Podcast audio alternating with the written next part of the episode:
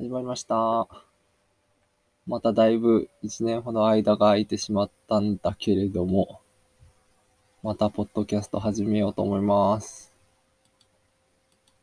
早速なんですが、皆さん呼吸ちゃんとされてますか？呼吸です。まあ生きてれば必ず呼吸はしてると思うんですけど、今朝朝一 NHK の番組、朝の番組の朝一で、呼吸のことをやってて、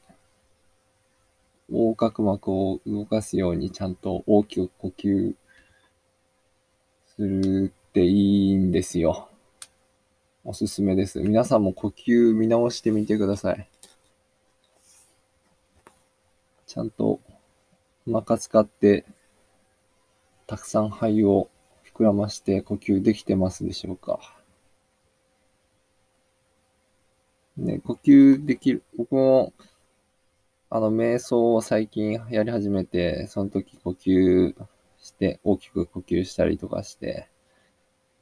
メリットを感じているんですけど、呼吸を意識したりすると、ね、横隔膜をちゃんと下げると、あの、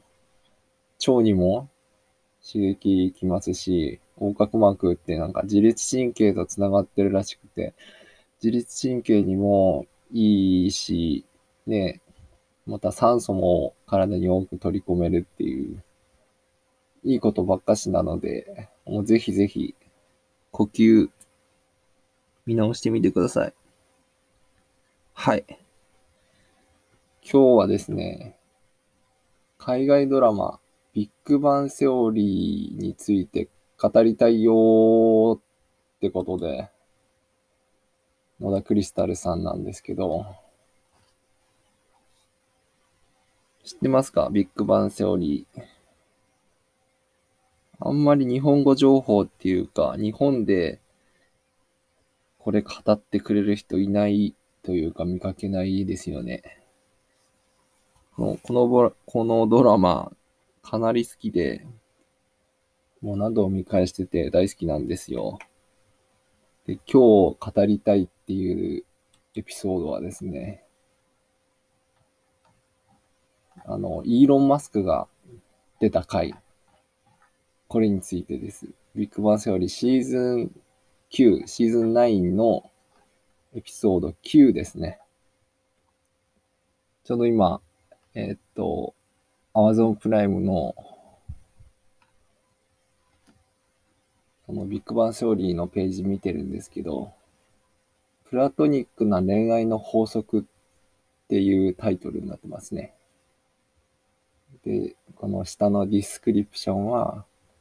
エイミーと別れたシェルドンは、水族館のカフェのサンクスギビングビュッフェのチケットを持て余し、えー、一緒に行ってくれる人を探すが、誰も行きたがらない。仕方なくチケットを譲ろうと、エイミーに連絡すると、てんてんてん。一方、レナードとペニーは、サンクスギビングディナーの準備中、ひょんなことからペニーが夫の誕生日を知らないことがわかるっていうね。そう、このサンクスギビングの日の話なんですよね。で、なんだっけ、こいつ。マッシュルームカットの。ハワード。ハワードと、ハワード夫妻と、なんだっけ、ララジ。ラジェッシュカップルが、スープキッチンっていう、あの、なんか無料で食べれる食堂みたいな、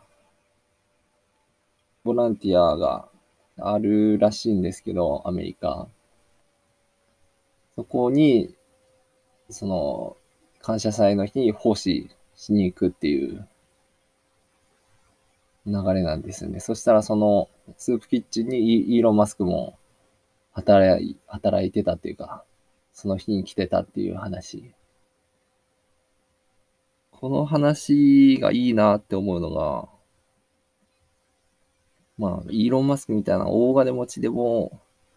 ねえ、あの、そういう無料で奉仕に来ているっていう、皮肉で笑えるっていうのもあるし、まあ、おお、すげえな、みたいな。まあ、インパクトすごいですよね、まず。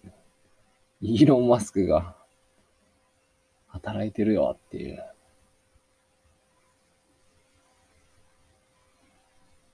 アイロニー、アイロニーですよね、皮肉。で、このビッグバンセオリーのいいなって思うとこは、ただ面白いってだけじゃなくて、なんかこういう理想こうだったらいいよねみたいなのを提示してるところが惹かれるっていうか、裏テーマみたいな感じるところはありません？ね、そういうイーロン・マスクみたいな億万長者が、ね、社会の底辺まで手を差し伸べてるって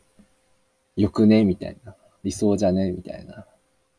まあ、現実じゃちょっとあり、ありえないというか、現実でリアリティがないというか、現実は難しいんですけど、ね、そういうとこいいなと思ったわけです。どれくらい録音した ?6 分。あ、じゃあもうそろそろ。また、えっ、ー、と、ビッグマンセオリーのことを語りたいと思います。バイ